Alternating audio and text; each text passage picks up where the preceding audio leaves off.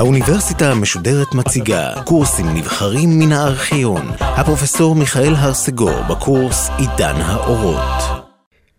שמה של הסדרה הזאת הוא עידן האורות, מבוא לתקופת ההשכלה באירופה. למה דווקא אורות? מפני שזהו השם המקובל בכל השפות האירופאיות. Enlightenment באנגלית, לסייקל דה לומייר בצרפתית, Aufklärung בגרמנית, אילומיניסמו באיטלקית, סקולו דה שלוזש בפורטוגלית. כלומר, רעיון האור, ההארה, השחר, הזריחה, הוא רעיון משותף לכל השפות האירופאיות. למעשה, התודעה שהמאה ה-18 היא מאה בעלת תודעה עצמית. היא עמוקה מאוד. ישנן נאות שאינן מכירות את עצמן. המאה ה-17, תקופת האבסולוטיזם, למשל, לא ידעה שהיא תקופת האבסולוטיזם, לא כתבו על זה. אבל המאה ה-15, תקופת הרנסאנס, הייתה חדורת ההכרה שזה תקופת התחייה האומנותית והאנושית הכללית. כך הייתה גם המאה ה-18. היסטוריון של המאה ה-19 דווקא, ז'יל משלה, קרא לה המאה הגדולה. כן, ללא ספק, המאה הגדולה עם גדלותה של מאה נמדדת לזוהר המחשבה החופשית ולדאגתה לגורלם של בני האדם. המאה ה-18 ולא המאה ה-17 היא היורשת האמיתית והלגיטימית של תקופות של מאות הרנסאנס. מפני שזה למעשה חידוש התנופה אשר הוקפאה בסוף המאה ה-16. למשל, העולם מתרחב שוב. התגליות הגדולות של המאה ה-15 פסקו מסביב ל-1570. תנועת ההתיישבות של האירופאים מעבר ליבשת פסקה ב-1620. ועכשיו שני התהליכים הללו מתחדשים. התגליות הגדולות מתחדשות אחרי 1690, ואפשר להגיד שהתנופה ההתיישבותית מקבלת האצה באמצע המאה ה-18. גם האמצעים מתרחבים ומשתכללים. האוניות, הספינות הגדולות, מכפילות, משלשות את משקלן ואת היקפן. האכלוס האירופאי, גם באסיה, מרוסיה, וגם באמריקה, מספרד ומפורטוגל, וגם באמריקה הצפונית מאנגליה, האכלוס חודר יותר ויותר עמוק לתוך לב היבשת.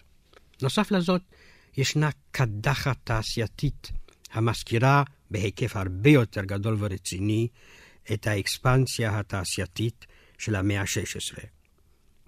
אמנם אין עדיין בתי חרושת אה, מן הסוג שאנחנו מכירים אותו, והמהפכה התעשייתית תתרחש למעשה רק במחצית השנייה של המאה ה-18.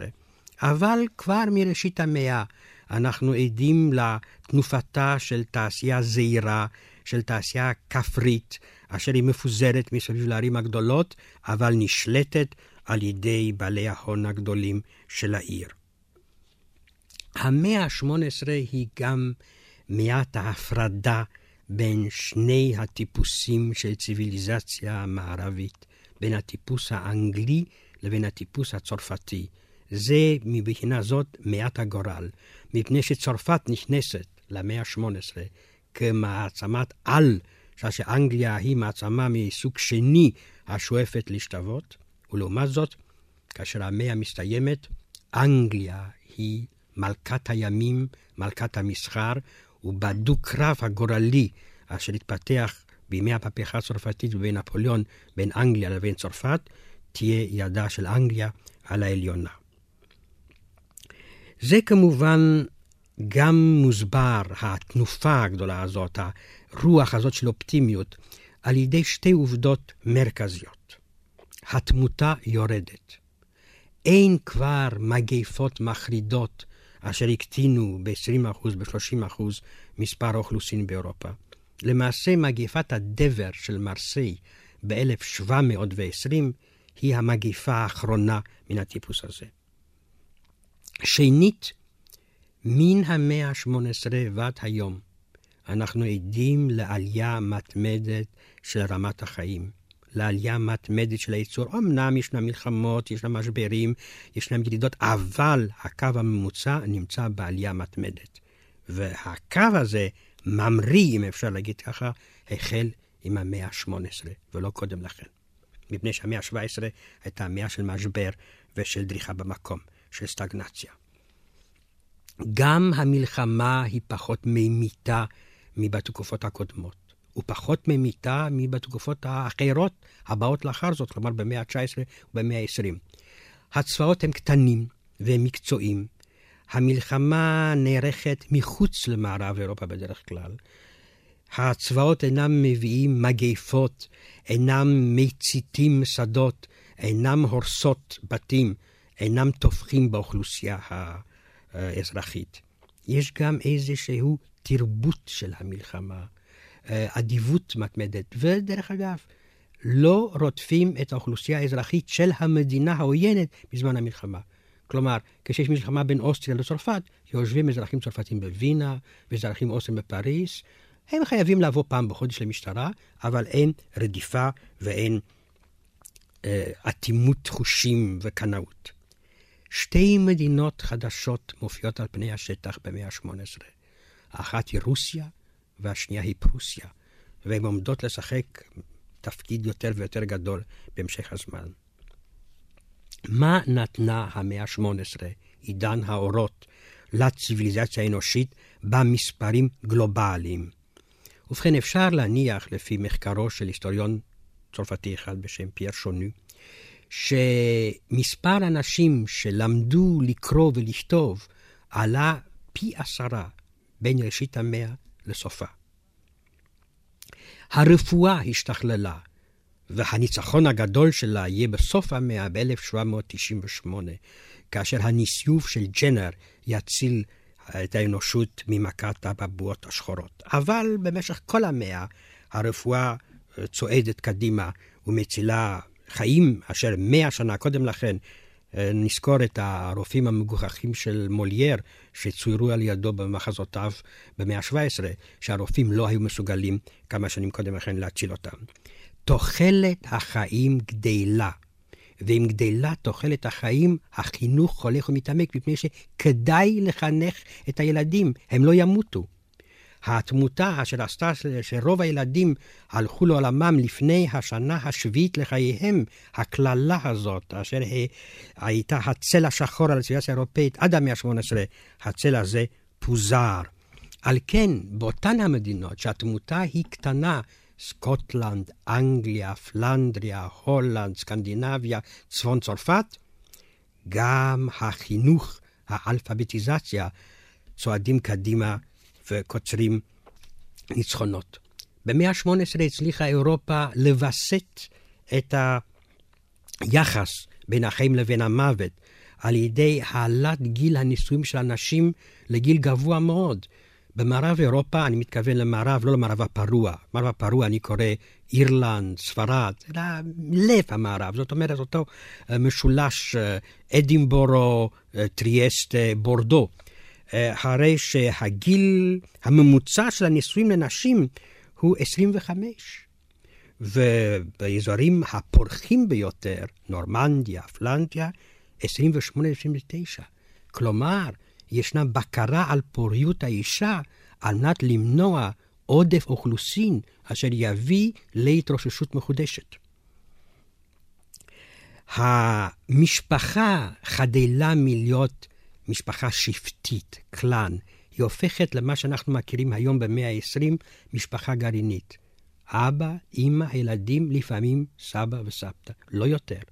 ועל כן, ההתעניינות איננה מפוזרת כפי שהייתה עד עכשיו, ומתרכזת יותר על הילדים.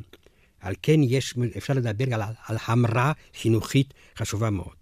וההמרה החינוכית הזאת מלווה על ידי מהפכה תרבותית.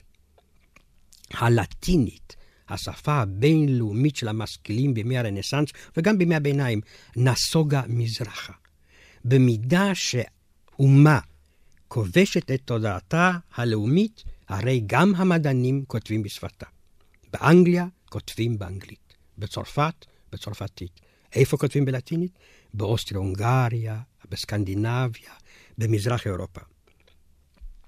מופיע מינוח חדש שהמאות הקודמות לא הכירו אותו, פילוסופיה, שזה למעשה מילה נרדפת לתבונה במאה ה-18, אמונות טפלות, מידה מגונה, משפטים קדומים, דבר שיש להיפטר ממנו, סובלנות, יש לשאוף אליה, מידה טובה, virtue, virtue, שרירות, שזה הדבר, הכתם השחור על הממשלות, תיקון, שזהו האידיאל, שוויון, חירות, אחווה, חירויות, חוקים, חוקה. ישנה העזה גדולה מאוד במחשבה, בעיקר בצרפת. כאשר הפילוסוף היום בא לבקר את ידידו, המסיל הצרפתי, הברון מבית הולבק, בשיחה שהיו כ-20 אנשים מוזמנים לסעודה, אומר היום, אבל ברון יקר, אני בטוח שאי אפשר למצוא אתאיסט אמיתי. על כן משיב הולבק בהשתממות. מה זאת אומרת? כולנו כאן אתאיסטים, רק שלושה עדיין לא השתכנעו. ההעזה הזאת מביאה לתוצאות חברתיות אה, מעניינות מאוד. קודם כל, ה... הייתי קורא לזה מין שוביניזם תרבותי אירופאי. וולטר אומר, האירופאים הם היוונים. כלומר, מה שהיו היוונים בימי קדם הם היום האירופאים. מריבו, כותב מחזות צרפתי, אומר, פריס הוא, היא כלומר, העולם. כל השאר הם רק פרברים, מה שזה לא אדיב כלפי האנגלים. הלורדים האנגלים, הצעירים, חייבים לעשות את ה grand tour, זאת אומרת, לסובב את היבשת כדי להכיר את צרפת, את גרמניה ואת איטליה ואת השפלה. בכל ה... אה, בכל הארצות הללו נוצר מין אינטרנציונליזם של משכילים, המכירים אלה את אלה, הכותבים אלה לאלה, המפרסמים ספרים, השולחים ספרים אלה את אלה. העולם מתרחב מבחינת החדירה של האירופאים, אבל הוא גם מצטמצם, מפני שהכבישים הם נוחים יותר. ריצוף המלך קוראים לזה בצרפת, לפאבי דירואה, אשר uh, מקטין את המרחקים ב-20%. אנגליה מתכסה רשת של תעלות, אשר עושה את המגע ומסע בין הערים השונות הרבה יותר נוח. האירופאי בגלל המזון שלו, עשיר בפרוטאין, הוא בעל אנרגיה הרבה יותר גדולה מן העמים הלא אירופאים. החשבון, החישוב שנעשה הוא שהאירופאי, היות שיש מאחוריו גם כוחות טכניים, הוא בעל אנרגיה הגדולה פי חמש uh, בהשוואה לאדם הסיני, ופי חמש עשרה אולי uh, בהשוואה לציוויליזציות אחרות. הטכניקה משתפרת, אמרתי, בכל התחומים, בתחום התעשייה, בתחום החקלאות, אבל גם אפשר להצטער, אפשר לא להצטער, אבל זאת עובדה בתחום התעשייה הצבאית והטכניקה הצבאית. הרובה המחודן, אשר בראשית המאה היה יורה פעם אחת ב-60 שניות. מסביב ל-1740 מסוגל לירות פעמיים. ואחרי הכנסת הכדור החדש, הדומה לכדור הרובה שלנו, של התגובה שלנו, אה, יכול הרובה הזה המחודן לירות שלוש פעמים ברגע, מסביב ל-1744. חיל התותחנים אה, מביא לעולם תותחים הרבה יותר קלים, שמספר הרבה יותר קטן של סוסים חייב לסחוב אותם קדימה. אבל לא רק. הבעיה, החידוש הגדול בטכניקה צבאית הוא חידוש מנטלי. המשמעת, קור הרוח, העקשנות של החיילים האירופאים עושים כאילו מהם, בעיני הלא אירופאים, טיפוס אנושי מיוחד במינו. בקרב הם אינם מאבדים את רצונותיהם. אינני טוען שהם יותר אמיצים מן הלא אירופאים, אבל הם יותר ממושמעים, יותר בעלי הכרה. והעליונות הצבאית הזאת מביאה לאירופה לא רק כיבושים קולוניאליים, אבל גם בעלי ברית, אשר מבינים שאין טעם ואין עניין להתמודד עם כוחות כאלה. המהפכה החקלאית קדמה למהפכה התעשייתית ואפשרה אותה. קודם כל, אנגליה האמפירית חייבת להזין את הערים שלה ההולכות ומתפתחות. על כן היא מבטלת את שיטת תלת השדות. אה, מופיע הטילטן במקום שדה הבור, שדות טילטן, אשר חייבים להחזיר לאדמה את החנקן. אה, מתחילים לטעת אה, לפת, אשר מעשירה את האדמה. ההישג הוא גדול מאוד. אנגליה מצליחה להכפיל במשך המאה ה-18 את הייצור החקלאי שלה. עיקר אנגלי יכול להזין 15 אנשים אחרים.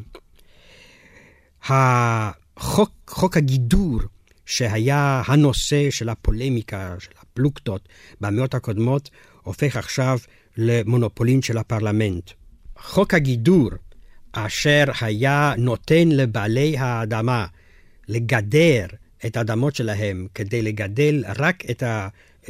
או את הצמחים או את בעלי החיים, למשל הכבשים, אשר הם רנטביליים ביותר, הופך עכשיו לכלל. ומכאן כמובן רווחים עצומים והסבר הון גדול של בעלי האחוזות הגדולים, אשר משקיעים את כספם בתעשייה ובבנקאות. באנגליה נוצרה סינתזה בין האציל לבין הבורגני, שצרפת לא תוכל להשיג אלא אחרי המהפכה הגדולה בסוף המאה. התוצאה היא ברורה מאוד. שהאוכלוסייה של צרפת למעשה, או היא דורכת במקום, או לפי אה, חוקרים אחרים, היא אפילו יורדת בחמישה אחוז, בגלל הבקרה המשפחתית. באנגליה ישנה עלייה תלולה של האוכלוסייה, 20 אחוז במשך המאה ה-18, מה שאנגליה לא הכירה מאז ימי הביניים. מבחינת הייצור, ייצור הצמר, אנגליה עוברת כל השיאים. 40 אלף יחידות בראשית המאה, 94 אלף יחידות בסוף המאה. בעלי האחוזה האנגלים הופכים להיות נושאי הערצה באירופה כולה.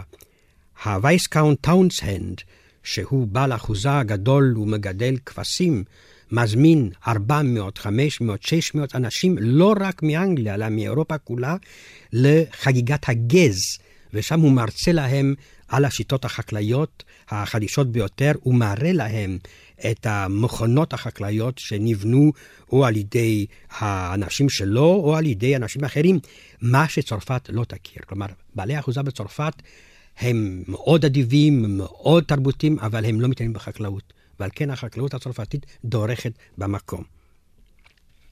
התעשייה, קודם כל תעשיית הכותנה, לאחר זאת תעשיית הברזל, תעשיית הפחם, אה, נותנת לאנגליה את היתרון הגדול, בעיקר במחצית השנייה של המאה.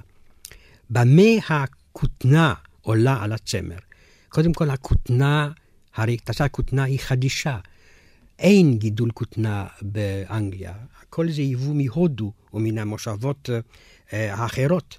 על כן, אין גידול הכותנה ועיבוד הכותנה אה, מוגבל על ידי כל מיני חוקים אשר מכבידים מאוד על תעשיית הצמר, היות ותעשיית הצמר היא תעשייה שנולדה והתפתחה בימי הביניים. אין גילדות, אין מיסוי. על כן תעשיית הכותנה הופכת לעניין הראשון ברשימת הייצוא התעשייתי האנגלי. כאשר בסוף המאה אה, המצאתה של מכונת הקיטור תשנה, תפרוץ את כל המסגרות, הרי שאנגליה תיהפך למייצאת הגדולה ביותר בעולם של טקסטיל. אבל גם שינויים עמוקים מאוד בחיים היומיומיים מופיעים במאה ה-18. למעשה, המאה ה-18 היא המאה הנקייה הראשונה.